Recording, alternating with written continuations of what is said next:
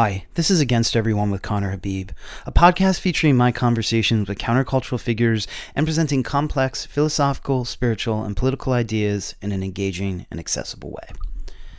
I'm very excited to share this episode with journalist, author, and filmmaker Jon Ronson.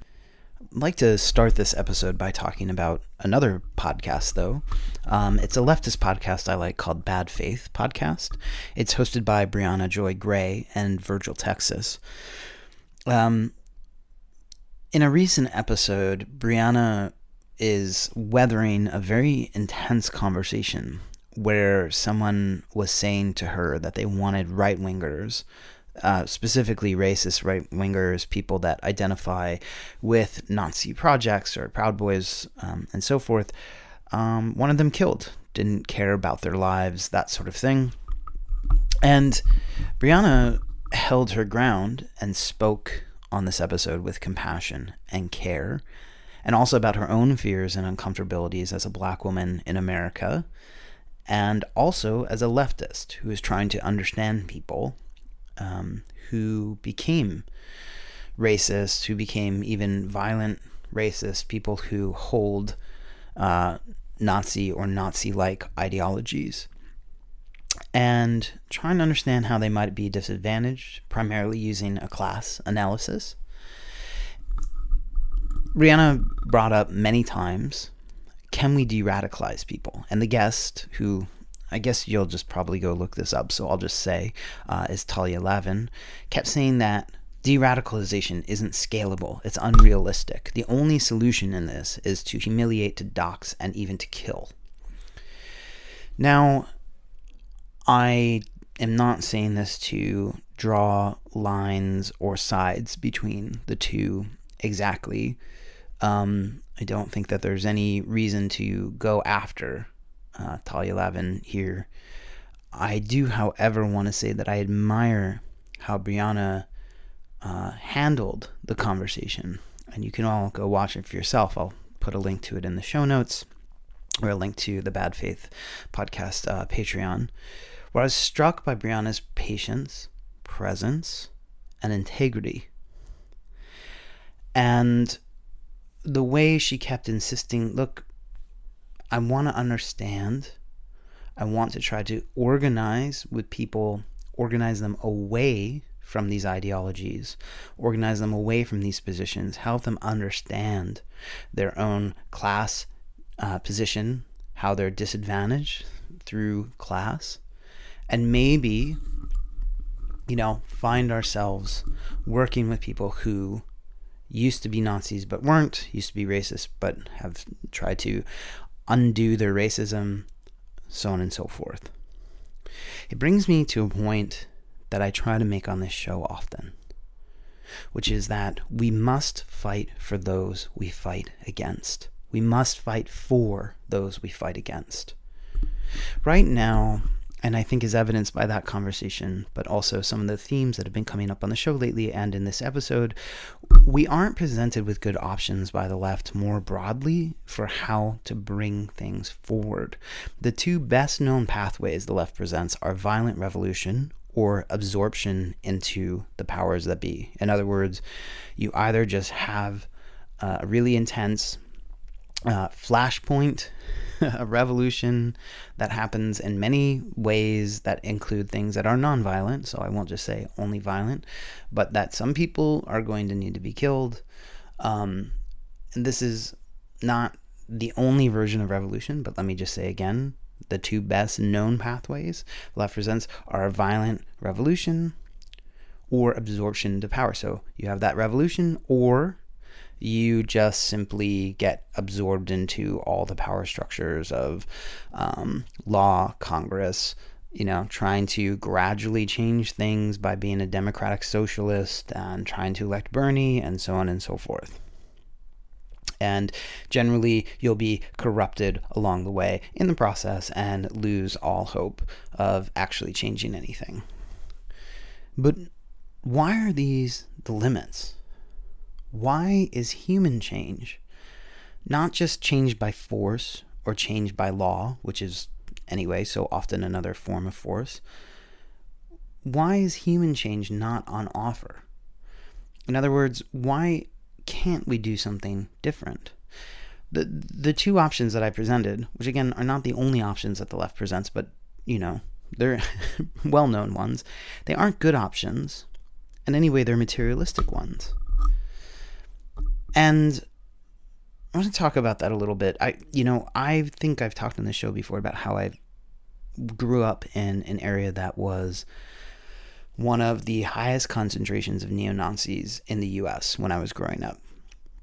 And how the kids I grew up with were preyed upon by older organizers. So in my high school, there were people who had swastika tattoos, um, had Nazi tattoos on their inner lips, on their dicks. Um, it was just, you know, would go to um, white power punk rock shows.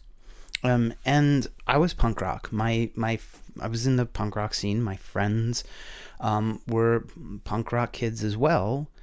And because we were all into that kind of music, we ended up hanging out a lot with the skinheads that would go to the shows. And some of my friends at the school were skinheads as well that somehow did not care or said they cared but pretended that they cared or you know ignored but said to their organizers that they cared that I was Syrian much less suspected to be uh, gay but I wasn't out then and you know, I could see they would pass around literature, um, American Skinhead. They would pass around Skrewdriver cassette tapes. Um, that's a white power band. And that was all circulating in my school. And while I would not have gone to a white power punk show, certainly I would go to punk shows, hardcore shows, and skinheads would be there. And we would just stand around and talk and that wasn't just me. That was you know the few kids in my school. There weren't that many um, black people in my school but that was some of the black people in my school in the area other arabs asian kids. We hung out because we were punk rock kids but we saw the exploitation that was happening. And we saw where it could be going and I also saw that um, the kids that I was growing up with grew up poor. And even if they weren't poor, um, in the case of you know the kids who were Nazis, they were growing up in a landscape with very little meaning. This sort of post-industrial area of Pennsylvania. And so they were handed meaning. They were exploited by the meaning that was handed to them by these Nazi organizers. Um, one of my closest friends who had uh, Nazi tattoos uh, killed himself not too long after he graduated from high school. Definitely experiencing a total lack of meaning in his life. I obviously did not absorb, imbibe any of the racism, although we all did, I, I, suppose, in our own way, but I didn't absorb uh, kind of Nazism, obviously. Um, and so I can't excuse the people who did exactly, but I can understand the pressures that they were facing in my area where I grew up. The lure of countering violence, um, the the lure of a of a counter violence, of a counter snark, of deciding some people's humanity is besides the point because they stand in the way or obstruct some unformed idea of class or political progress, is also a danger. It misses that complexity that was happening where I grew up, and I'm sure is happening all over the place still. And this is not to sympathize with Nazis. And unfortunately, Briahna had to stand up for herself on that episode and say, Do you really think that I'm sympathizing with Nazis? She actually had to declare that as a black woman uh, in the US, that she was not a Nazi sympathizer. Um, but just to say it should be obvious, and that shouldn't have to be something that we say. And it's not Also, it's not that I think that we should eliminate tactics wholesale. You never know what tactic will be needed when. And I appreciate Joseph Beuys, the artist. I appreciate his statement that life is too short to choose a weapon that does not have blood on it. Every tactic, every strategy, every technology we have is cursed and bloodied. That is true. And revolution in particular is performative. I don't mean because it's not realistic. Of course it is. But that doesn't mean it's not performative. So when we talk about violent revolution, when we talk about killing a group of people, um, to make sure that we will have some sort of political peace, uh, we can see that there's a performativity in that, and also is not uh, really well researched. And this does not mean that I don't have lots of sympathy for anti fascist movements historically. Um, I did an episode with Mark Bray, who wrote the Anti Fascist Handbook on this, uh, Antifa, the Anti Fascist Handbook on this show. And that book really opens up your eyes to the importance of direct resistance when needed. But without keeping in mind the statement of the French philosopher and psychoanalyst Jacques Lacan um, on revolution, revolution remains a danger. What did he say? Well, he said, you know, around the time of the student riots and revolution in 1968, around that time, seems a little indeterminate to me exactly when he said this, but some students came to him and said, "What what should we do?" And basically, Lacan said to them, "You know, you don't want revolution; you want new masters." In other words, the process of revolution, sure, it was an active and dynamic move, but it was to re evoke the power which it cut out, which it stamped out. A lot of that goes back to this idea of Sigmund Freud's this idea of lack or missing something or you know wanting what we don't have. In, in other words wanting something's absence so it can appear again. So the little kid throwing a toy away and then reeling it back. Um, the pleasure is in it not being there for a moment but then he always reels it back. So this is part of lacan's idea you want to stamp out the power so you can re-evoke it, so you can stamp it out again. And part of that is that there's a deep performative attachment to the identity of revolutionary. And who are you as a revolutionary if your revolution works? There is no true change without embracing contradiction, without embracing the fact that there will be these moments of tension that are irresolvable between people, between ideas, between visions of the future, between total worldviews, total fantasies and imaginations. All we can hope for without embracing contradiction, without embracing the fact that we're going to have to constantly confront people where they are, try to meet them where they are, and try to get them to find love in their hearts and to share a kind of love with them that will open them up, is a state. That's all we can get. We can get another state. What if instead of a state, we put loving effort into creating a process? In other words, we enriched our ability to meet each other in love and understanding.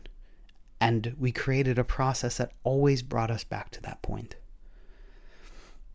As a significant side note, being in a few groups that have been demonized, being Arab, being a gay man, and for a decade a sex worker, I don't think the hard line of kill the people that get in the way of your political agenda works.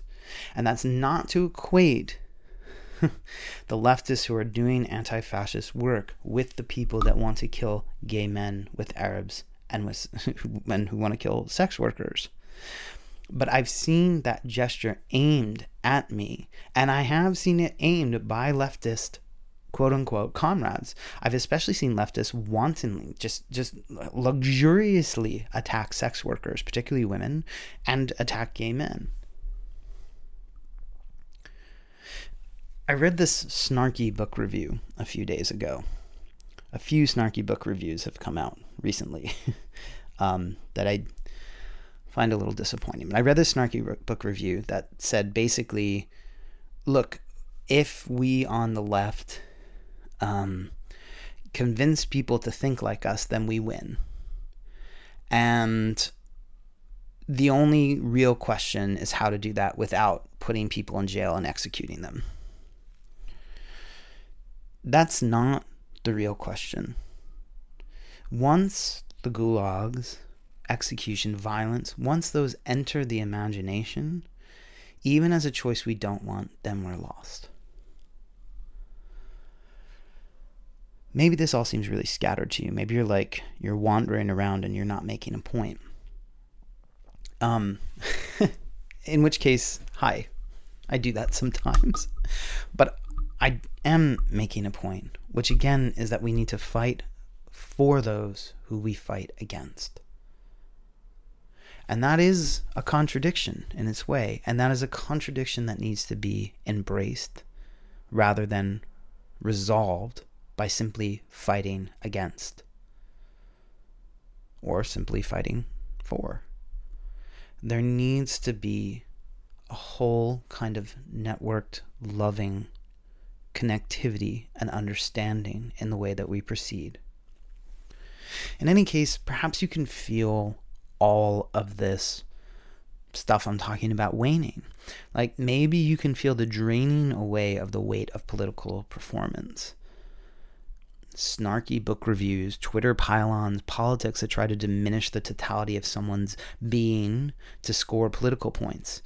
Perhaps you can feel it as I do falling away. I feel like this kind of performed outrage is losing its footing. You know there's that old adage if you're not outraged you're if you're not outraged you're not paying attention. But the way i say it is if you're outraged you're not paying attention. Outrage is distraction. It's a kind of currency. It's a performance. And it also means probably you haven't been in the game very long. Or if you are you're performing what's needed now and what i see happening and what I think is exemplified by Briahna, Joy Gray, and also in some of his works, most of his works, uh, Jon Ronson, my guest today, is intention in thinking, clarity in feeling, and purposefulness in action. It's a politics that unfurls itself from the love of the human being. This is a long intro, they're not usually this long. I don't usually have to wander around this much territory to get where I'm going, but all of that comes to mind. All of that comes to mind when I think of Jon Ronson's work.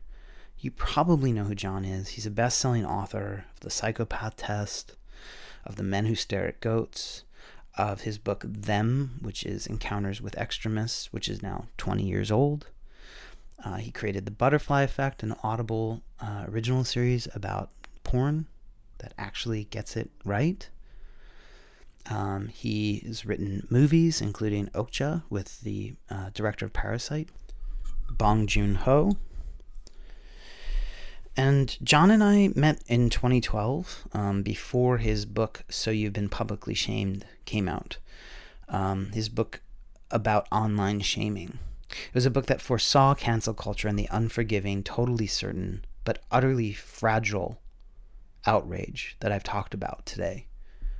Um, the performative ideas of revolution, the performative uh, ideas of violence in response to violence, real and performed. We've been in touch since then, and Jon's work to find the other, to offer compassion, to understand, becomes more and more evident with each project that he does. So I think you probably know who Jon is. I'm just going to leave it at that and move into the episode. before I start, I just want to say um, please do support the show. The show is completely listener supported via Patreon. Patreon.com forward slash Conner Habib. And I have so many episodes. This is episode 163. uh, recent episodes include uh, a discussion with Dr. Gwen Adshead, who is a forensic psychiatrist who works with serial killers and other violent offenders. Um, with Dan Gretton, who explores how people um, murder by policy. He calls them the desk killers, people who sign a sheet of paper that ends up killing so many people. With radical political journalist Abby Martin, and with the creator of the Midnight Gospels, Dun- Duncan Trussell. So, those are just some recent ones. There's so many others backlogged, and uh, I would love if you listen to the show and you have not yet supported it. Please go to patreon.com forward slash Conner Habib and support it. The show is always free. Every episode is available to everybody.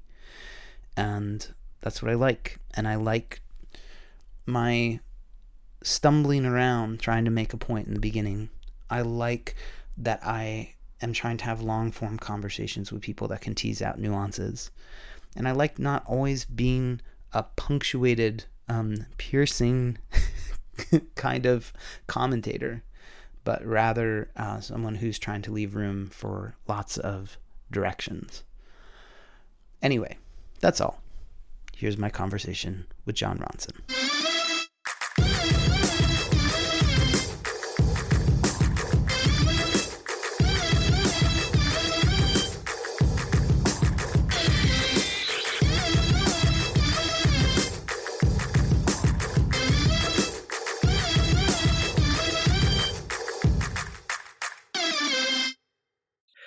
Hi, everybody. It's Against Everyone with Conner Habib. Um, hello. It's so nice to talk with you again, Jon Ronson. Hi. It's it's lovely to see you again, Conner. The last time I saw you was backstage at Vicar Street venue in Dublin, and before that, the last time I saw you was in in in in this in Hollywood in the San Fernando Valley um, when I started to make my porn um, odyssey. That's your born odyssey. It's right. I yeah. looked back and I saw, I looked at our first communication, which was a DM from you to me, which said, and I mm-hmm. don't even know how this happened. You said, You're the only person I know in porn. Can I talk to you? And I think it was maybe, it must have been for publicly shamed because that's how we met. Um, but yeah, um, that's it's funny. That's not quite how I remember it the other way around. I remember you. I mean, I'm sure you're right. I'm not doubting you, but I remember you contacting me and saying, "I hear you're doing something about about public shaming." This is like you know a couple of years before I published that book. Um, have you thought about doing anything about sex and shame? Because I'm a porn star. If you want to know anything more about my work, Google me. So I immediately Googled you and just saw you know, like close-ups of your anus, and and and then You're I welcome. met you, and you gave me just the most brilliant sort of introduction into the world. You said something that that was really like my guiding light. You said, um, you said. I think you said that all of the problems that porn performers face are because of the outside world, not the industry. Which I, am not sure that the word "all" I would I would agree with, but certainly many of the problems that porn performers face uh, um, are, are, as a result of the hypocrisy of the outside world. And and that line that you said to me before I'd done any recording at all for that show just really, you know, was was the sort of you know line that sort of guided me throughout the entire narrative. Thank you. Yeah, the the there was the yeah I looked through that conversation as well. Yeah, because I'm in you mentioned my anus in publicly shamed, so thanks for that. Um, but then, listen, if, listen, if you're gonna, if you're writing a serious book about about shame, you need to be funny as often as you possibly can. So that, that was the reason. um, but you know, uh, like, so I've been thinking about, you know, it's obviously been a long time. I mean, what is that, 2014 or something? And I've been thinking yeah. about yeah. how you know, I've been reading your work since them, which is now 20 years old this year, and how, you know, these themes in your work conspiracy, public shaming, stigmatization, psychopathy like in a, in a way, they're all about alienation in some hmm. sense. Mm. And so I wanted to maybe just talk about each of them and how they relate to alienation and how I, anybody that's listening to the show lately knows that all I talk about on the show is love. It's just sort of taken this really center point in my life, and so how they relate to that as well. But I think mm-hmm. maybe because of them, we'll start with conspiracy because sure. you know the intensification of the conspiracy, uh, which I thought, and maybe a lot of us thought had reached this sort of fever pitch during Trump era. It doesn't seem to have let up and certainly today as we record this or maybe it was yesterday i'm really out of touch with us politics but there's mm-hmm. some sort of vaccine new vaccine policy or whatever which has bred all these conspiracies and so forth and i yeah. just want to see where you think between you know 2001 to now um, all of this has been sort of uh, gathering and and where it's at now comparatively I think the clues were all there from the start that this was going to become something that would take over the world in, in a way. Mm. Um, uh, I, but I think I only know that in retrospect. When I look back on my very earliest days in, in the world of conspiracy theorists, uh, I remember like I, I, would I remember going to a gun show somewhere really early on, and like the most popular table at the gun show wasn't the AK 47s. Actually, I have no idea whether gun shows sell AK 47s or not. Um, but, but, but the table with the conspiracy mm. videos, the VHSs, which were terrible. This was before charismatic conspiracy theorists came along. So you were just stuck with the two boring men droning on about the all seeing eye on the back of the dollar bill in like a three hour public access VHS. Yet they were like flying off the flying off the table at their gun shows. And, and, as I say, this is before you, you, know Alex Jones came along with his um, oratory skills. Yeah, These well, guys, I mean, they had no oratory skills. And so, so, so there was lots of clues like that, which made me, which now looking back, make me realise, of of course, this was going to proliferate wildly.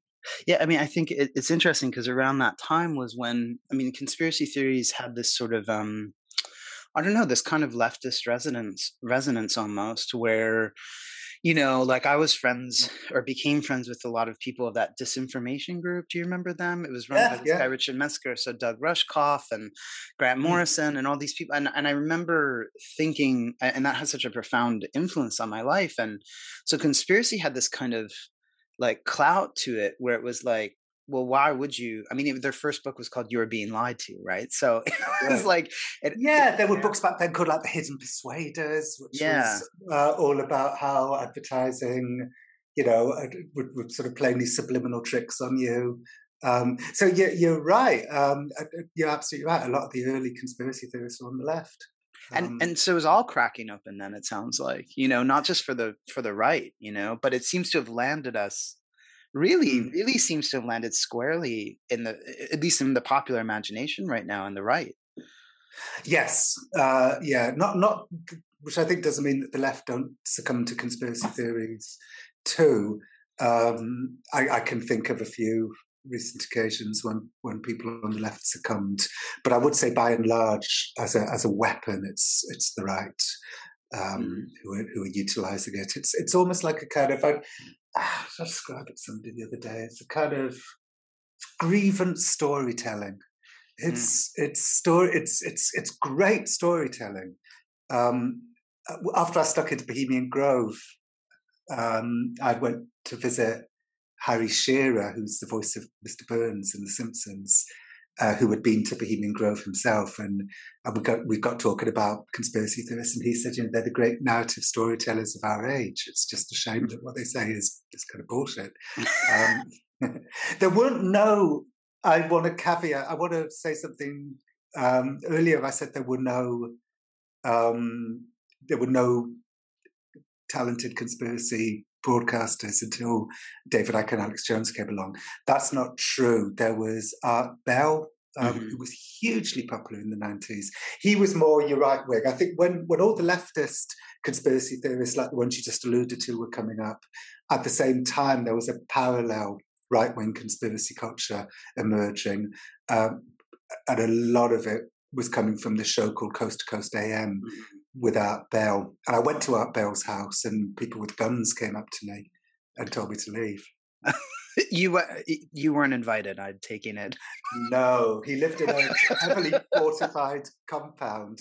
You can imagine. Do you know what Paisley Park? Because I went to Prince's house once, or I went to Paisley oh. Park once. Do you know what Paisley Park looks like? It, it basically just looks like a big mall, um, like a fortified mall. you know, it could be a target, or, or, or you know, um, but that's sort of what our house looked like too, like a mall in the middle of Pahrump, Nevada a mole, but but covered but with barbed wire everywhere. Yeah, I mean, uh, so uh, just to sort of pull this apart a little bit more, I mean, I think what you know when you when we talk about the conspiracies being on the left or right, I mean, so at, we'll, we'll talk about porn maybe a bit later, but like as a sex worker, certainly like the grand conspiracy that all sex work is human trafficking and and human you know like all this kind of stuff that's i mean that you know that's a that's a conspiracy that governments have adopted in league with people that we consider leftists and journalists and that sort of stuff. And i think that you know there are you know there's a proliferation of like really widely accepted conspiracy theories. But you know hmm. the the the the popularization of this for people i wonder and i don't know if you see this but you know, I think September 11th, especially you you wrote that book before September 11th, right? But when when September 11th happened, and it just seemed so. I'm not making a value statement on this either way. I'm just saying what it felt like. It just felt like the explanation couldn't be correct. Like it just felt incorrect to a lot of people, and I think continues to to a lot of people. But then the Iraq War, yeah, not to me. Yeah, no, I'm, not, I'm not putting it on. I'm not putting well, it I, on you. But well, I just remembered like oh, I was at somebody's house once, and and um, his girlfriend was really annoyed with me because I wasn't a 9/11 truther, mm. and I and I heard her, I heard her saying to him, "This is what you should tell him. Like if the if the planes." If the planes flew into the building at different angles, how come the buildings fell down in exactly the same way? Well, I wanted, I, well, I wanted to say to the, I wanted to say to her, what you a structural engineer? You know, how, uh, you know, how, yeah, I, I thought you were a ceramicist. so I, I never doubt, I never doubted um, the, the, the, you know, the what we were saying. I, have been watching a whole load of 9/11 documentaries lately. Mm. I, um, in fact, I watched that wonderful one that's on Hulu um, in conjunction with the 9-11 museum and there was a shitload of people walking up and down those stairwells you know mm. that's a lot of people who decided to all ignore the bombs that were there. But, but, but, but, I think the reason why there is a proliferation of conspiracies on the left and on the right is because I think there's a big relationship between conspiracy, conspiratorial thinking and narcissism. And, um, you know, narcissists want to be the smartest people in the world and how the smartest people in the room. And how do you get to be the smartest person in the room? Sometimes it's by coming up with new information that's better than the information that the world has. And you're going to get that on the left and on the right. Yeah, uh, I, mean, I guess. I guess I'm sorry. Uh, I know I keep, go ahead. No, go ahead. Go, go, Jon. I'm going to say one last thing. Yeah, please. Um, which is that the other reason why you get proliferations of conspiracy theories is when powerful people behave in conspiratorial ways. Sure, sure. Uh, and and I think people on the left and on the right can be forgiven uh, for becoming conspiratorial thinkers mm. if that's their reason. After after after 9-11, our leaders behaved in extremely conspiratorial ways and took us into a war that just, you know, continues to ruin the world. Yeah, well, that's where I was going. So I'm glad you landed there because I was thinking like it's not it's not necessarily about September 11th per se, but really the fact that it resulted in wars where lots of people watched their loved ones killed for just a nothing ridiculous response that was kicked off by something that seemed so strange and out of whack with the rest of history you know and so yes. then especially a lot of those people live in conservative areas or are poor or you know whatever and join the military for whatever reason around that time and so I think mm. that that wound, like th- this, a lot of this just seems like still that wound, you know, of of going to the into those wars. Well, I, I, I mean, I, you know, would there have ever been an, an ISIS? Would there have ever been those beheadings? Uh-huh. Doubt it. No, um. So yeah, so that wound um, is very real, and uh, I mean, I think you mentioned. It's funny you mentioned a doctor once on a podcast that I was listening to who said something about 5G causing coronavirus and um, you know and all this uh, and and I forget what else it was that uh, you were talking about you'd watched this video and Jon that was my doctor like this is one of the crazy oh, things so wow. he, he, was he was my doctor in san francisco when i lived there and he was just a really loving amazing grounded sweet person i mean he you know some people might think he was just crazy from the start because he used lots of complementary and alternative medicines in his practice along with you know his regular md um allopathic stuff but for me, he was a great doctor. And then there was this certain point, you know, I, he's long since not been my doctor, but he just sort of diverged.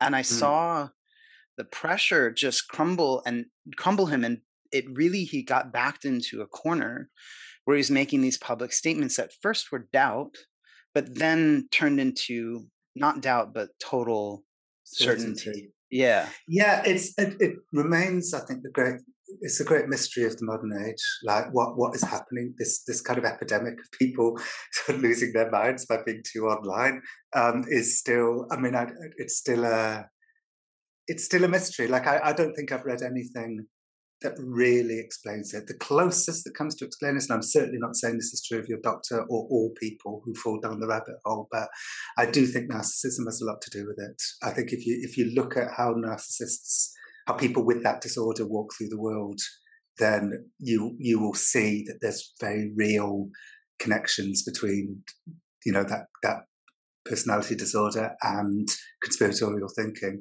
So that's got something to do with it. Um, people being trapped inside bubbles. I read something interesting the other day, by the way, that said that, that there isn't evidence. There isn't evidence that the YouTube algorithm will radicalizes people. Mm isn't that interesting like like it just seems so obvious that you know you, you you're on one video and then the algorithm takes you to another video which takes you to another video mm. and you get more and more radicalized there was a big study which i can't remember where where i saw it recently that said that that, that it doesn't that the algorithm doesn't radicalize people no i mean that that I mean, it makes sense to me in the sense that there's all these claims that people watch more and more extreme porn because like the algorithms take them down, like the, and that's completely false.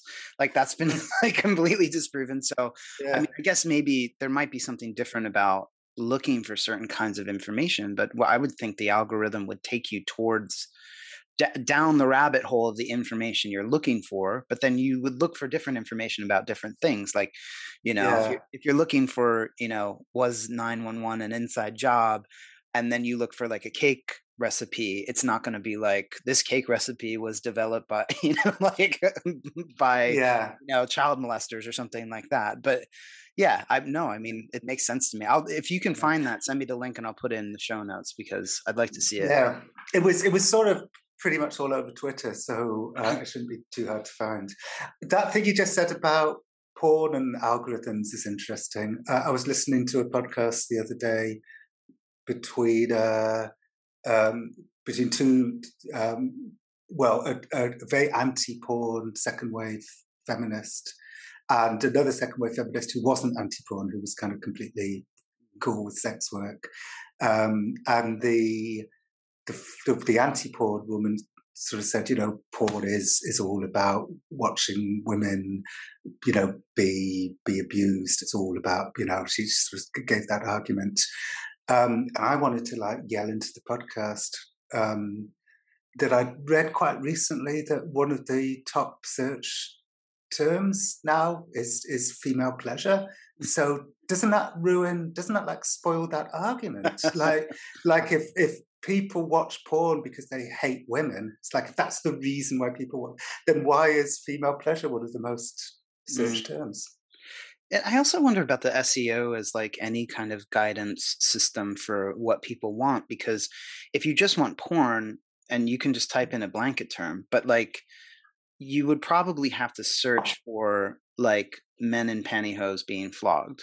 So wouldn't you mm-hmm. have to actually specifically look up something whereas the general way of looking you wouldn't necessarily be typing a search term in. So I always wonder about I mean I'm sure there's some SEO person that can explain to me why I'm completely wrong about this.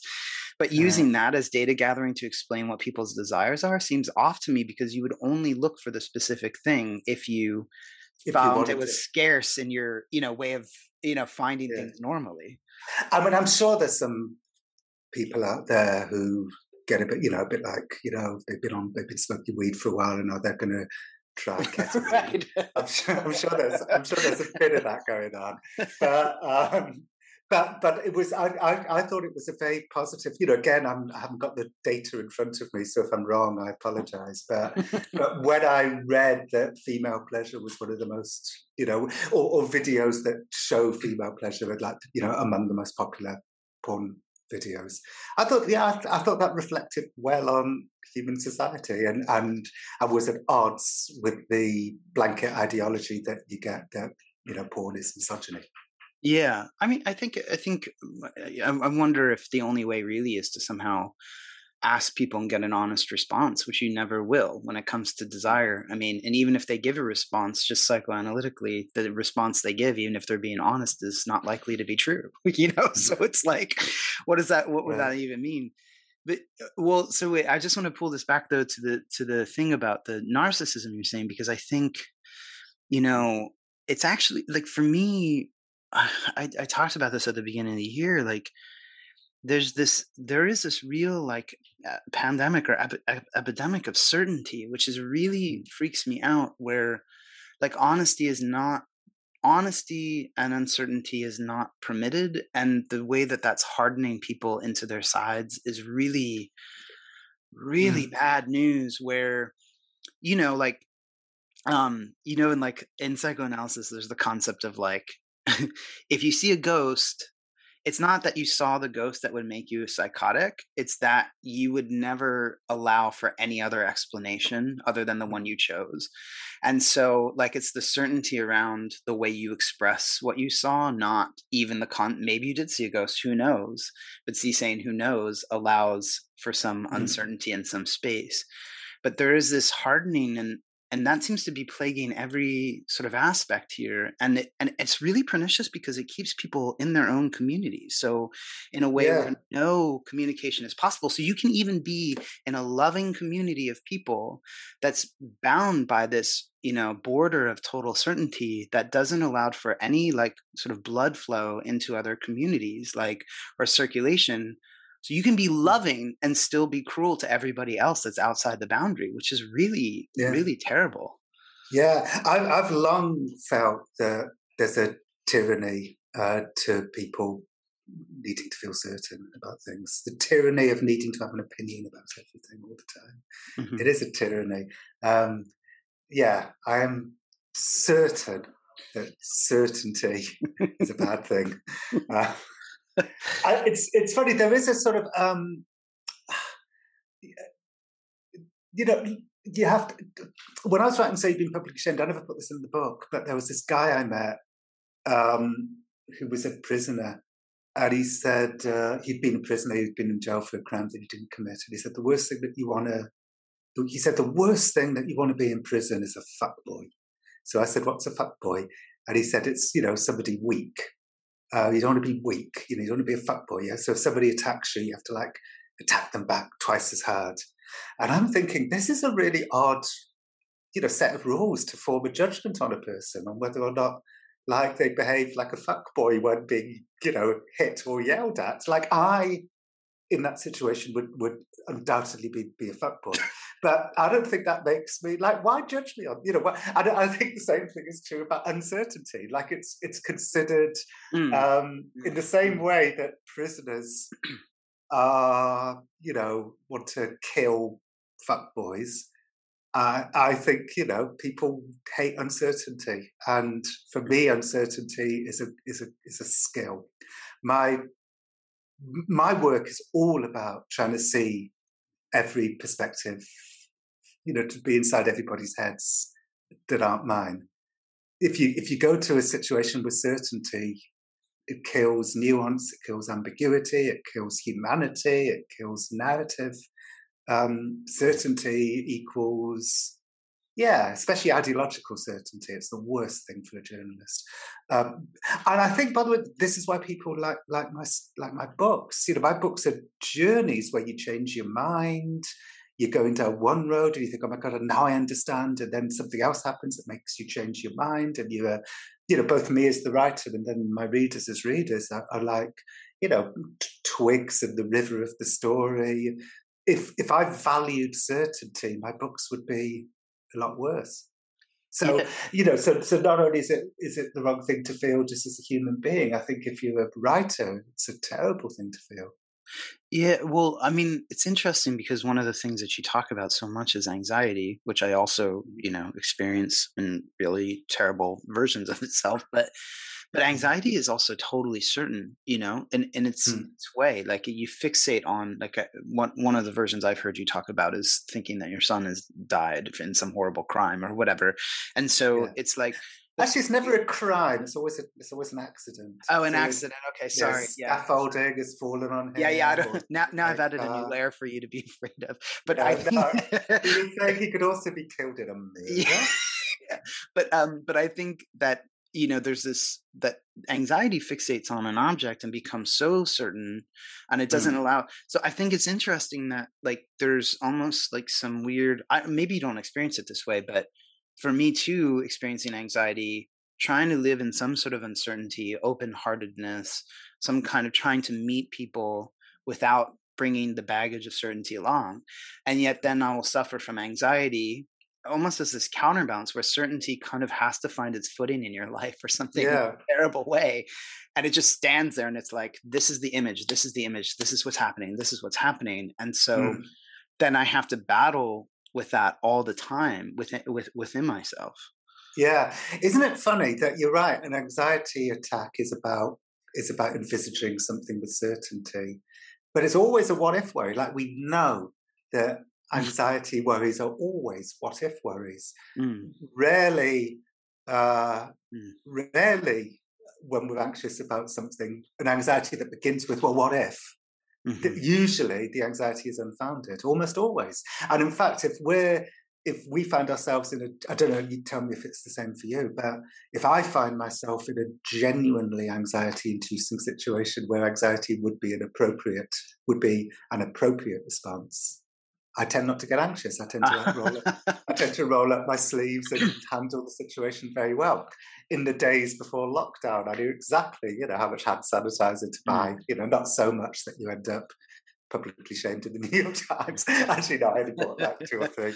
But you know what I mean, right? Um, so yeah. actually, when we, how, so how were you before lockdown? Were you were you anxious and panicking, or did you no. feel like big, no, exactly. I was like, yeah, I called my friend. Um, my friend Duncan Trussell and uh, who's been on the show, and we were both like, I feel like we've just been waiting for this moment. Like it was because of anxiety, because exactly. we rehearsed anxiety. We rehearsed these situations in my head a thousand times.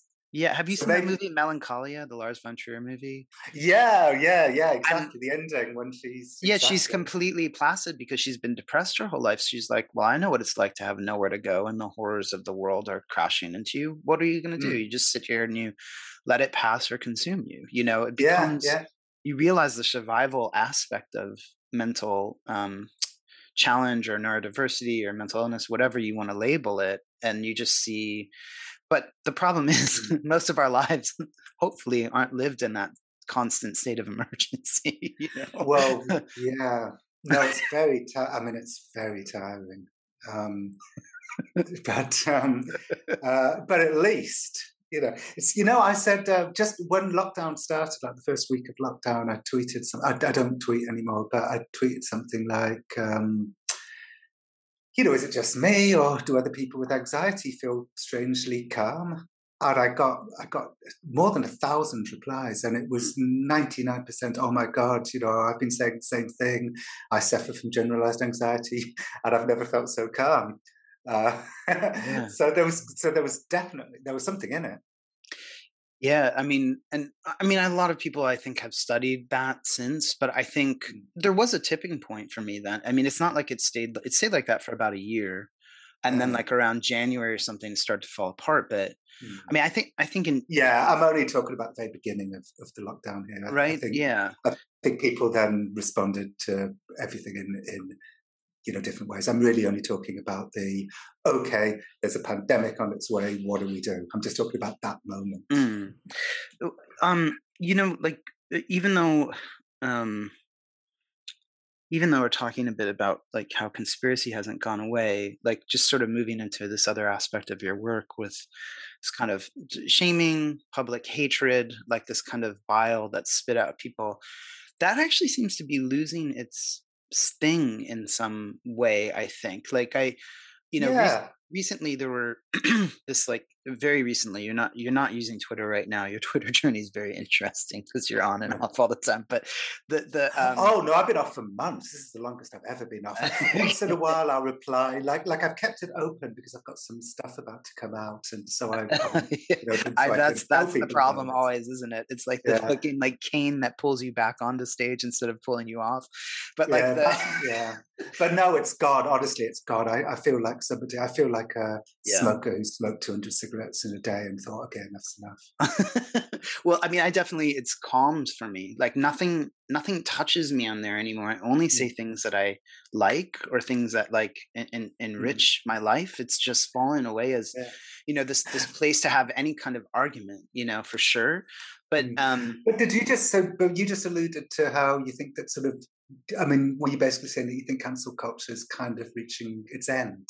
It, it's it's not here's the thing i don't think it's reaching its end but i think that people aren't feeling the impact of it anymore. So in the past few days there were all these like um, negative book reviews about two writers who are quite i mean they're really sweet mm-hmm. you know like sweet is wrong like one one of them's been on my show maggie nelson she's great and then sally rooney you know the irish author oh yeah people yeah. just sort of saying all these kind of venomous horrible things based on some of these negative reviews which were quite sensationalistic and i, mm-hmm. I thought really just poorly written but the but it was interesting like I, nobody it was like no one and maybe because sally and maggie aren't on twitter but i do think like no one really felt like hmm this doesn't have the same kind of weight it doesn't have the same kind of pool anymore making mm-hmm. someone the main character of social media for a day it feels like it's erasing itself in some sort of meister eckhart like erasure like as soon mm. as it's written down it feels gone and done rather than having any kind of staying power and it seems embarrassing now i think to people it has, there's a, there's a bit of um there's a bit of uh, shame in that itself almost mm. yeah i agree i think that um it doesn't have the the weight anymore people yeah, people did it too much it was um mm. it just happened too much and people got sick of it um it like like a you know like a TV show that goes on too long. Um, my son, my son said the same thing to me the other day. He said, I, "You know, the, the, people are just sick of it. People are just sick of it now." Well, I mean, but um, do you, um, do you have an idea of what? Happened? Well, I think it's partly because I got into trouble for saying this before, but I'll, I'll say it again. I, I, I, think you know one thing that's happening is that the young are creating a set of rules for themselves that they're finding impossible, mm. possibly hard to live by.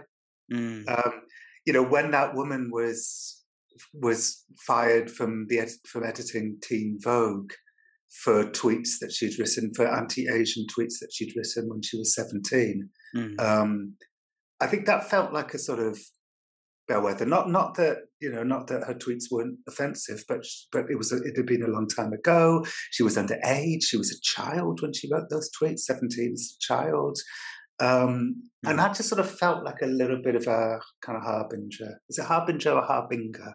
I think it's Harbinger, but is it GIF or GIF? It's so what? So how come it's? It's supposed to be GIF, but it's how come it's GIF but Har- how be GIF but Harbinger? Answer me that. I don't um, have your answers today, Jon. um, yeah, I, I, I think people. I think that was something like mm. I, you know kids. You know, people. Kids are going to come along and look at the older generation who were the ones who were really going for going for the public shaming. Mm-hmm. I think, well, that's that's not a world I want to grow up in. It's like you know, everybody wants an egalitarian world of where everybody has has the same chances. It's not as if people are turning against the, you know, wouldn't necessarily turn against the aims of progressivism. Mm-hmm. But I, but I think kids coming up now are just so. Well, I want to live in a world where if I say the wrong thing, everybody screams at me. I'm not even right. getting paid for being on Twitter. So, so I, I, think it's inevitable that a younger generation will come along and, and reject it. Yeah, no, that, I think that that's as good a theory as any I've heard about it. I mean, it definitely it it it's um it's lost that it's lost that strength. But then I wonder, you know, with your book, um, which you got so much shit for. I, it was funny. I was watching. I was watching an interview with you, or you're at Oxford, uh-huh.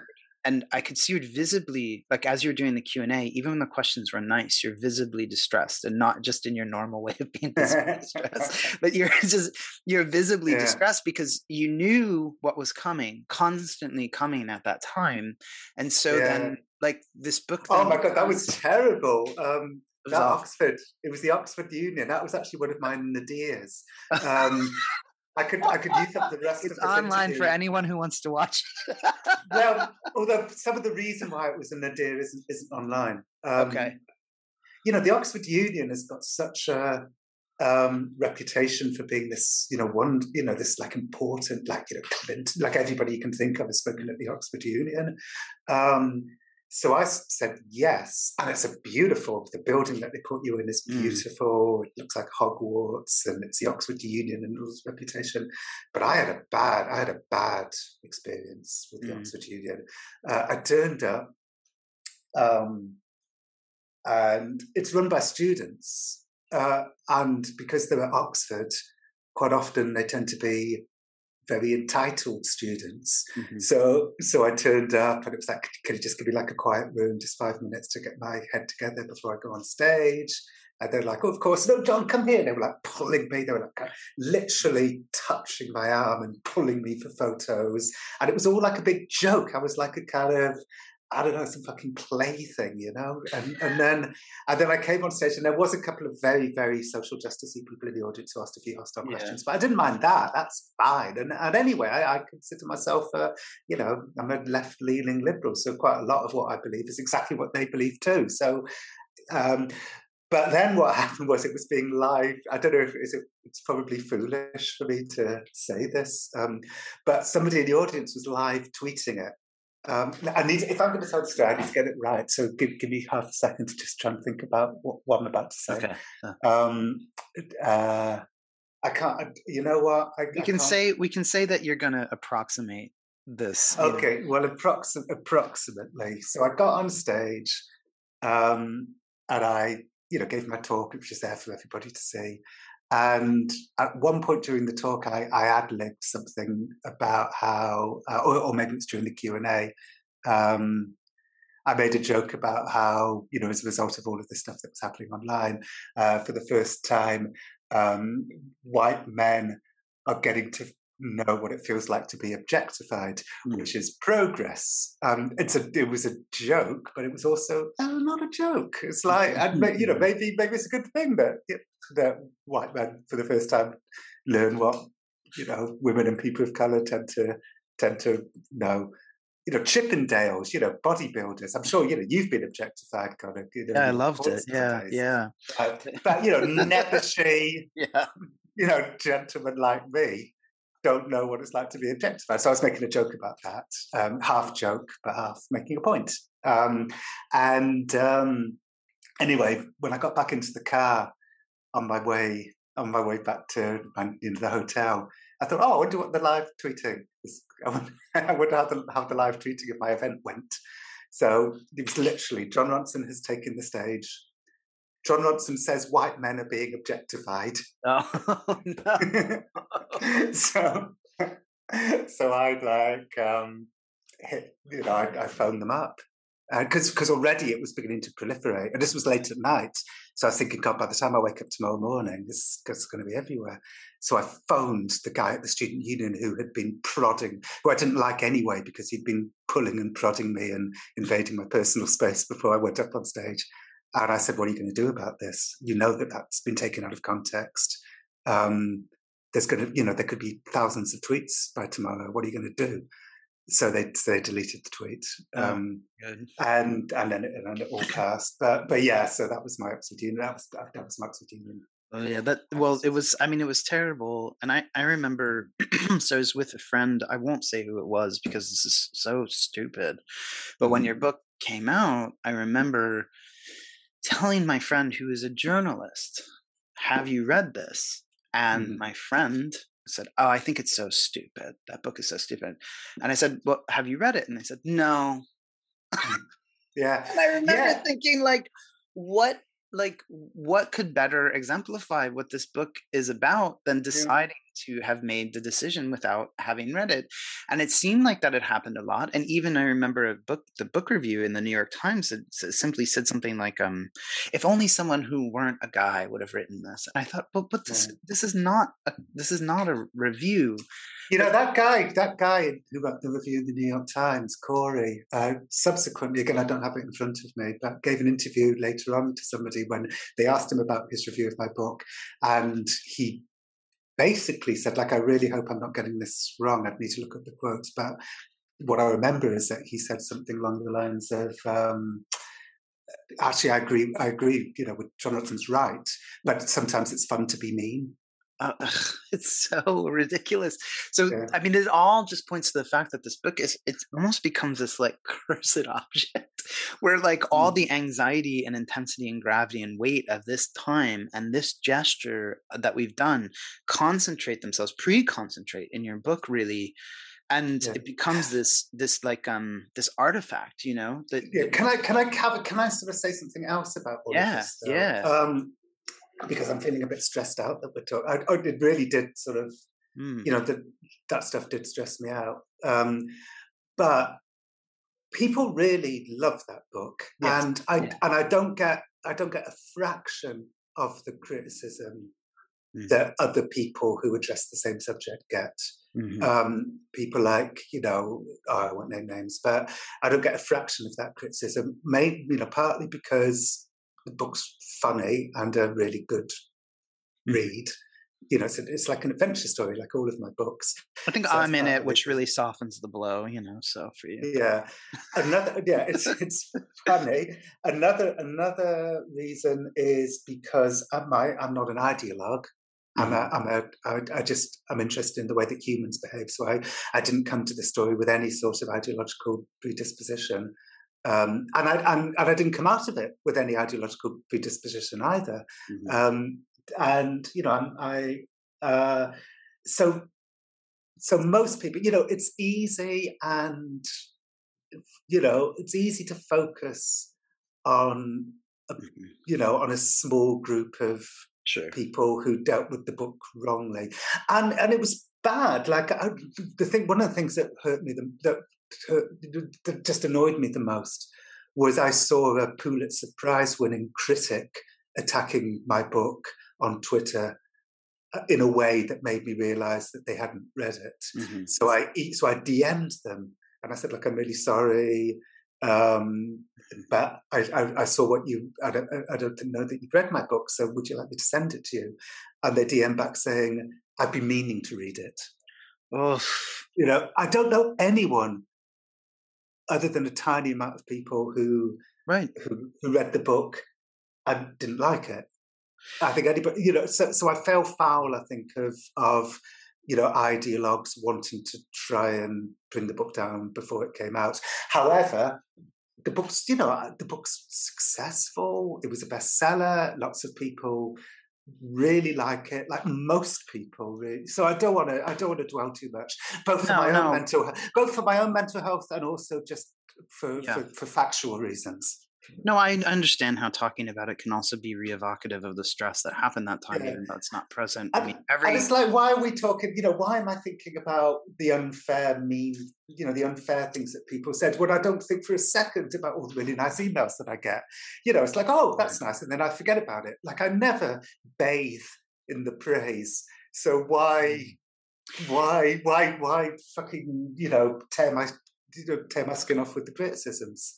You should, you I. I mean, I think I think that there's just like this. There's just this part of it for me. I mean, the reason the reason to talk about that book in a lot of ways is one to talk about this moment that seems to have passed, but also the sense of like, I mean, it's it's really interesting to me that you wrote a book about psychopaths. You wrote a book about secret military projects.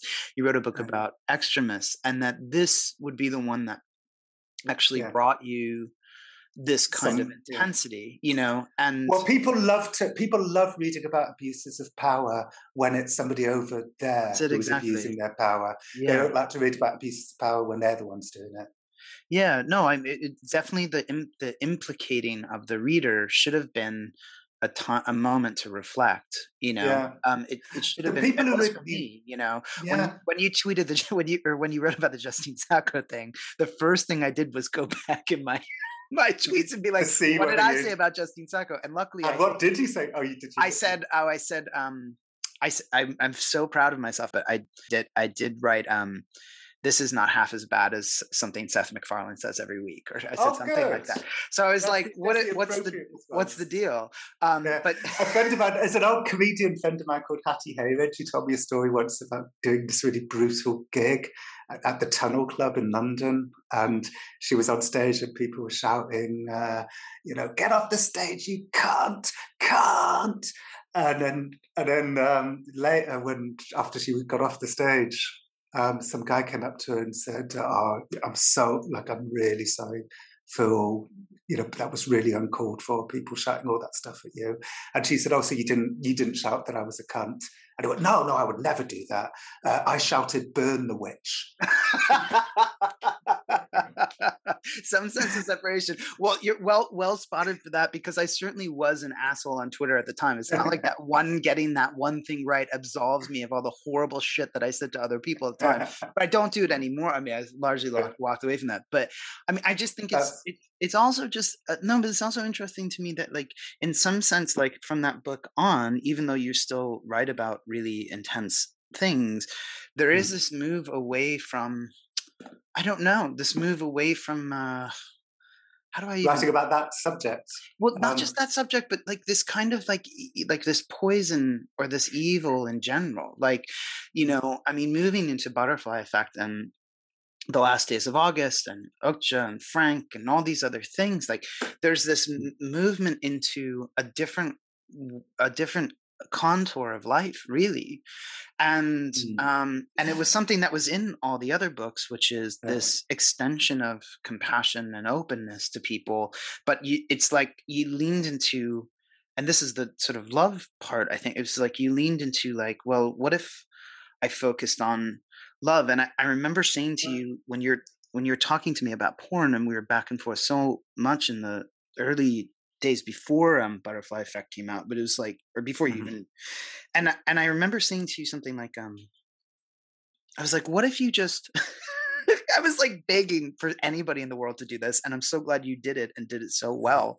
I was like, what if you actually just, instead of writing about all the th- bad things that porn says, like, what if you actually just left that out and just wrote about what porn Yeah. was for the people that were making it? You know? Yeah, I'm I'm so pleased. Like I'm so pleased that I, I met you and Chantel Preston as well. I remember earlier. Chanel, yeah. Um, Chanel Preston, Yeah. sorry. And um, uh, I'm I'm so pleased because it was absolutely right. The, the the other reason why I wanted to to do it in that way was because that documentary Hot Girls Wanted had just come out, which yeah, which looked at a very sleazy corner of porn in Miami, not not in LA, and was sort of saying this is this is what porn is. Mhm. And I think people in the San Fernando Valley worked very hard to create a respectful, not that there isn't exploitation in the valley, of course there is, but by and large, you know, a lot of, well, certainly all the people I hung out with in the valley, people like um, Mike Quasar and Casey Calvert, you know, these are sensible, grown up, Mhm. respectful people who who would abhor exploitation as much as anybody. So Mhm. um, so yeah, so for, for all of those reasons, what you said to me, and then me thinking about Hot Girls Wanted and how I didn't want to do that, and um, I'm so glad. The other reason, by the way, that I moved away from, I made a very sort of conscious, intentional decision to move away from public shaming because I could very easily have become pigeonholed, and that's the rest of my life. I mean, people w- wanted me to talk about that more than anything. The Justine Sacco story. Sometimes I felt like like like the Brothers Grimm, like I was coming out with a fairy tale that children just want to hear over and over again. Like, Tell me again the story of the woman on the plane. uh-huh. Uh-huh. um, and and it never stopped. And so what happened was, I was when I wrote the psychopath test, all, all my books, all my previous books, I thought, okay, I've spent all of this time uh, writing this book. I should now talk about it for as much as people want me to. Like, as much as people want me to talk about psychopaths, I'll do it. So I went on a psychopath test publicity tour. Um, and I just didn't understand, like, why do authors not want to do this? Like, you know, you're proud of this book, talk about it as much as possible, get people mm. to, you know, read the book. Um, and it reached its finite end maybe after a couple of months of the book coming out. Mm. People didn't want me to talk about psychopaths anymore. Um, and, and I moved on with my life in a, what felt like a very you know positive way. Um, with so you've been publicly shamed, I thought the same thing. Oh, I'll, I'll talk about this topic, you know, until people don't want to talk about, it. Uh-huh. don't want me to talk about. It. Nobody ever didn't want me to talk about it anymore. Mm. I, I would. St- I, it's it's. I got in, interview request after interview request, and it carries on to this day. I had to make the very conscious decision that no, I'm not talking about this anymore.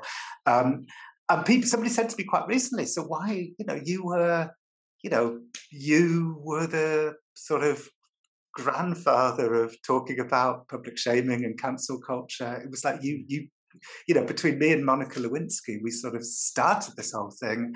So why, you know, am I not a fool for opting out of it? I could, uh, Right. It's it's. But, but I just I didn't want to get typecast. I didn't like the stress of it. The other thing is if you start seeing, you know, quote unquote, you know, woke illiberalism everywhere, then you kind of end up becoming kind of a dick if that's all you care about. Especially when Trump's president. Mm-hmm. Like, you know, to be honest, again, this is going to, you know, I've been got into trouble for alluding to this before too. But you know, if you've got the capital insurrection happening and you've got you know annoying people on the left trying to do you know trying try to make the world a little bit better but in a somewhat annoying authoritarian way mm-hmm. i just don't think there's any there's no competition like Trump right, was right. trying to dismantle democracy yeah. So it's like, um, yeah. and yeah, yes, all authoritarianism is bad. And now that Biden's president, I feel more akin to looking at the problems on, on the left. But when Trump was president, I just thought it was weird for people to fixate on on the sins of the left when something so serious and terrible was happening in, in, in yeah. the White House. I mean, I think people were just sort of infused with the with the fervor, you know. I mean, and and and also just the the failure, you know, the the anger at their own sort of failure. And in some ways, it turned out to be good. I mean, a lot of, at least the initial aspects of Me Too, you know, came out of I think a lot of this anger at this person, you know, ascending to power but mm. I, but you know you did keep talking about public shaming right because uh, last days of august is i mean there's so yeah. much of that in there and i i remember yes. you know when that when that first started happening i i'm and i'm sorry i did this to you but i was like don't do this like i sent you i sent oh, you a oh, message yeah, saying don't yeah. do this and it was because um uh I was talking to, I mean, I was just talking to so many people who are calling me crying, right? And like one of the performers who had sent like a really mean tweet to her before, he was like, uh, he called me like terrified for his life. He was like, oh, there are people outside, like hit her, her boyfriend is in a biker gang. They're going to kill me, like all this sort of stuff. Like, and I don't know how much. Oh, whose boyfriend? Uh, August's boyfriend, and I don't, I, I don't know that that was true, but it was his like right. imagining of what was happening. He was terrified, you know. And I think like, I, I remember it just being this, this total, um, yeah, this tangle that was so horrible and so felt, you know, by so many people that I was like, I remember telling you not to do it. Uh, one, yeah. because I was like, how is anybody possibly going to pull this off? But also, I was like, it's the, the, the nerve is so raw. But then, I mean, you did it yeah. well. I mean, so I, well, yeah. I mean, I, I, I pulled, I did pull it off because it, because uh, you know, I was so obsessed with getting it right and so worried about getting it wrong. So yeah. I did pull it off. But you know, there's there's a world where I would agree with you that it was too it was too hard. It was too hard uh, to do. Um, and, and you know, it, it, it sort of crushed me. Like I didn't I didn't work for probably a year afterwards because of because of just what a um, just what an ethical struggle it was to, to get that story right. So, you know, there was a world where I listened to you and didn't make the show, and I probably, I probably would have been a lot happier, to be honest. well, no, I'm glad I'm glad you did, but I I listened to you on um I think it was Russell Brand's show, but it was uh-huh.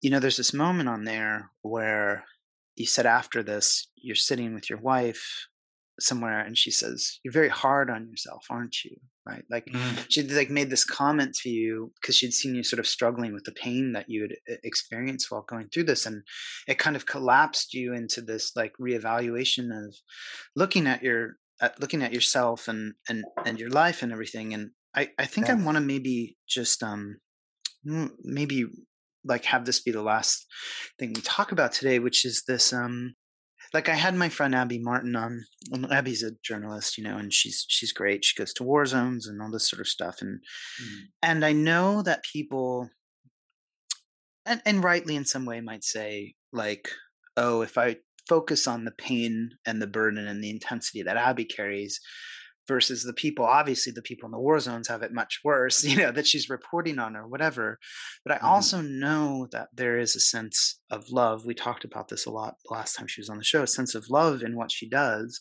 and so therefore an acute sense of pain responsibility burden and intensity that she carries even as she puts the story down and moves on to the next thing and i suppose you must feel that as well i mean i suppose. Even as as open and as funny as your books are and your podcasts are and all that still like you're walking into pain people suffering that you feel a responsibility to and then trying to leave it and so when mm-hmm. i heard that comment from your wife and the, the the impact it had on you i felt um i mean i felt you know you and i do different things but i felt you know in alignment with that like fuck like is it is it mm. enough how much of this with me is, is staying with me all the time and how much yeah. i feel in, in the downtime which i don't allow for you know in my own life you know yeah well i think that story in particular the last days of august in particular it's funny when i look back on other incredible tragic stories that i've done I'm being completely honest. Like, so, for instance, when I did uh, Ruby Ridge years ago, like 20 years ago, um, I hung out with uh, Rachel Weaver, whose father was Randy Weaver, and you know their family was they were a family of white separatists up in the mountains in Idaho, and it all went wrong, and mm-hmm. the FBI killed the ATF and the FBI killed a number of the family members. Um, I mean, just the most tragic, tragic story. But when I look back on that story, um, I I just remember what, what what a nice time it was to be hanging out in Montana with Rachel and mm. getting on well, and we stayed in a lovely you know motel near the river, and um, and I did the story, and I was very good at compartmentalizing it. And actually, at the same time, my my GP, my doctor in London, said to me, "I saw your documentary last night about David Icke. Like this must have a huge psychological impact on you. Like you know, you need to really care. You know, do some self care if you're hanging out with these, you know, terrible people. And I'm like, what are, you, what are you talking about? Like, I live for hanging out with people like David Icke. Like, I love, like, you know, going into these you know, crazy places and telling these, you know, absurd narratives. And, you know, this is like the reason I, I'm, I thought my doctor was nuts. So, so I'd be lying. I would certainly, I would be lying if I said that I always came away from tragic stories feeling depressed. I, I don't quite, quite often. I come away from this, you know, because my job is to, is to structure, is to, is to structure the story. Mm-hmm. And I get so involved in story structure, nonfiction story structure. I, I, I, I love it so much. You're sitting there thinking the, that I ultimately it's a pleasurable. The whole thing is pleasurable to me. And also, you know, journalists, we don't, we shouldn't be like, um, you know, we we shouldn't blub all the time. You know, it's not our job. Um, so, uh, but there was something about that particular story. Maybe, maybe it was you know, it was the incredible complexity of the story and realizing, you know, I'm not a kid anymore. Like I'm, I really need to figure out the ethics of this, and and the ethics of this are impossible because I'm approaching people. I didn't, I, I didn't plan any of this. It's just the way that the story unfolded. But you know, I'm, I'm asking people hard questions. In and and she's only been dead a month or two months. Mm-hmm and you know it was it was a very thorny um, story, and and for so many reasons, and um, and you know, it it it almost gets into who's responsible for somebody taking their life, and and the answer is, you know, you can't do that.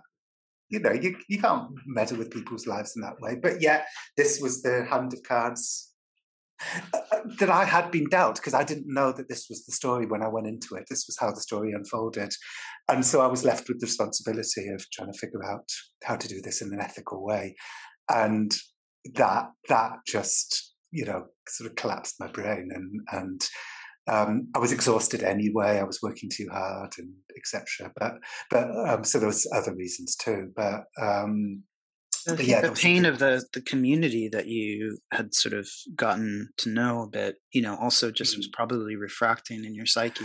Oh, absolutely. I mean, were, these were lovely people, including some of the people who tweeted negative things about August sure, yeah. I mean, just Jessica Drake, I think, is a really lovely woman. I got to know yeah. her well, and you know, so I'm dealing with really nice people, and and yet, you know, I'm I'm the story is about trying to figure out why the, you know like like that old play An Inspector Calls the story is trying to figure out why this you know and i didn't want anyone to come out of this story feeling well, i mean there was one or two people i suppose you know who, who um who I felt, you know, they behaved in such a way towards her that I don't have, I don't feel responsible. I mean, for instance, the person who treated her poorly on a on a set a few months before she died. Mm-hmm. Um, but for most of the people, I, I, felt a huge sense of responsibility for, and and so yeah, and I liked them a lot, you know, and and um, so it was very very hard, and and I couldn't I couldn't just stop. I, you know. Yeah, I mean, and you know, it's like I'm remembering.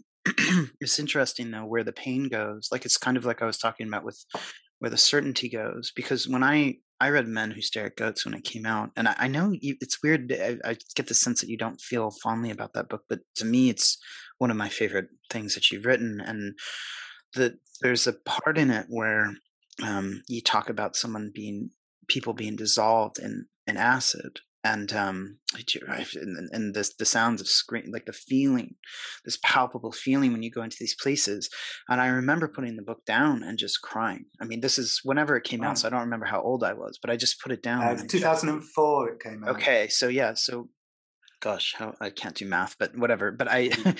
but i just i set the book down and i just started crying and crying and so i think sometimes the the pain that might have gone into you in some yeah. in some of these it it comes through you know and and the reader feels it or you're you know whatever wherever it wherever it goes and so you know um I'm not saying that you're, uh, by the way, I'm not saying, oh, you're asking other people to hold it for you, but it finds its uh-huh. footing, it finds its place.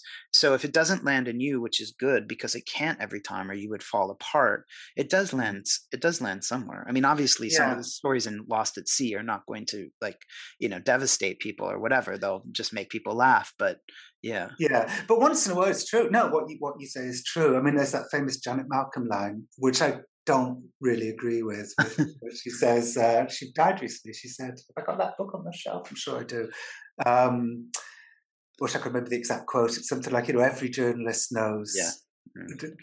What that they're that they're con artists. Yeah, yeah. I think she uses the word con con artists or con men.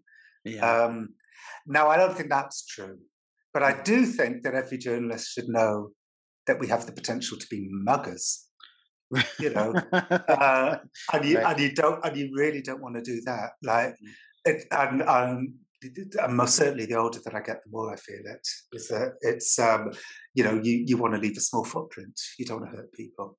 Yeah, well, there is a certain kind of. I mean, you're talking about the the, the people that you talk with, but there is a certain kind of agility as a writer that is like okay who's going to feel the pain here who's going to laugh mm-hmm. who's going to cry i mean I, I, you know my my my book, which comes out next year, like doesn't come out till July, so it's not really worth talking about too much right now. But it's like the the it's extremely painful book, like extremely painful novel.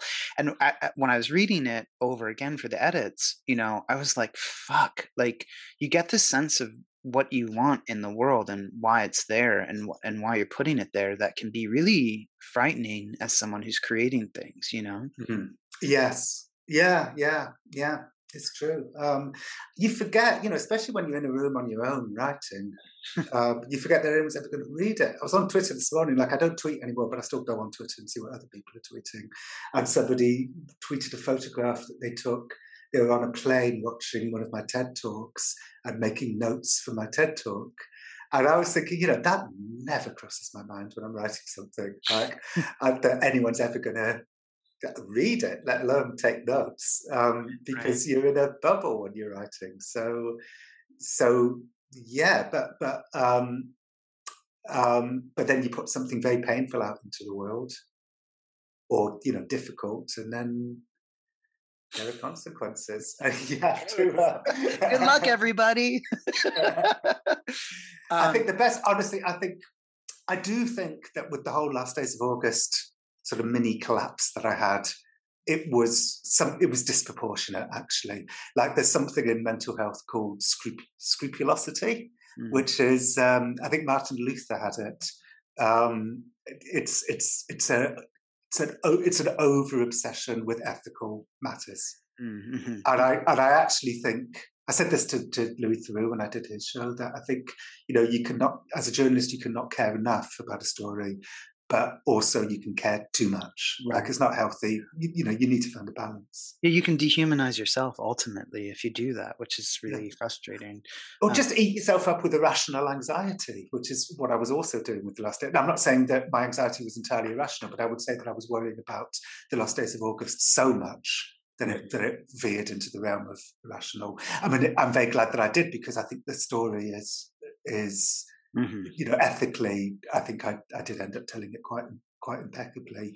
And I don't think I would have done that if I didn't suffer from scrupulosity in the same way that Martin Luther probably wouldn't have started the Lutheran church. And let's face it, yeah, I often think of you. I often think of you and he in the same in the same. yeah, exactly. um. So, Jon, listen. I, there are so many things I want to talk with you about, and I know we're we're uh, at time now, and I hope that we'll have a chance to talk more and uh, and and go further with some of these things. Um, but I just, you know, I, I, miss seeing you around. I used to see oh, you around a bit more, and I. And, still in uh, Dublin, right? Yeah, and yeah. How how nice. Um, well, I've not. I haven't left New York State now in in in 18 months. All right. Well first stop can be here. Um, yeah but I, I love talking with you and it's really nice to finally have you on the show and uh and to get a chance to talk about these sorts of things. So thank you so well, much. Conner, it's a, it's a delight, and I and I really don't think I ever would have made the butterfly effect if if we hadn't had those conversations. So I'm I'm very grateful for that. Like I wasn't thinking about porn as a subject at all. So, um, and I'm so proud of, I'm so immensely proud of the butterfly effect. Um, um, I thank you for steering me in that direction. you, I mean, it is aside from this this book porn work by my friend heather berg it is the only thing written or created by an outsider that about porn that's good. So i mean thank you for making it and for your patience and also for your compassion for everybody that you write about. So thank you so much jon. Well thank you conner and thank you everybody for listening. Bye now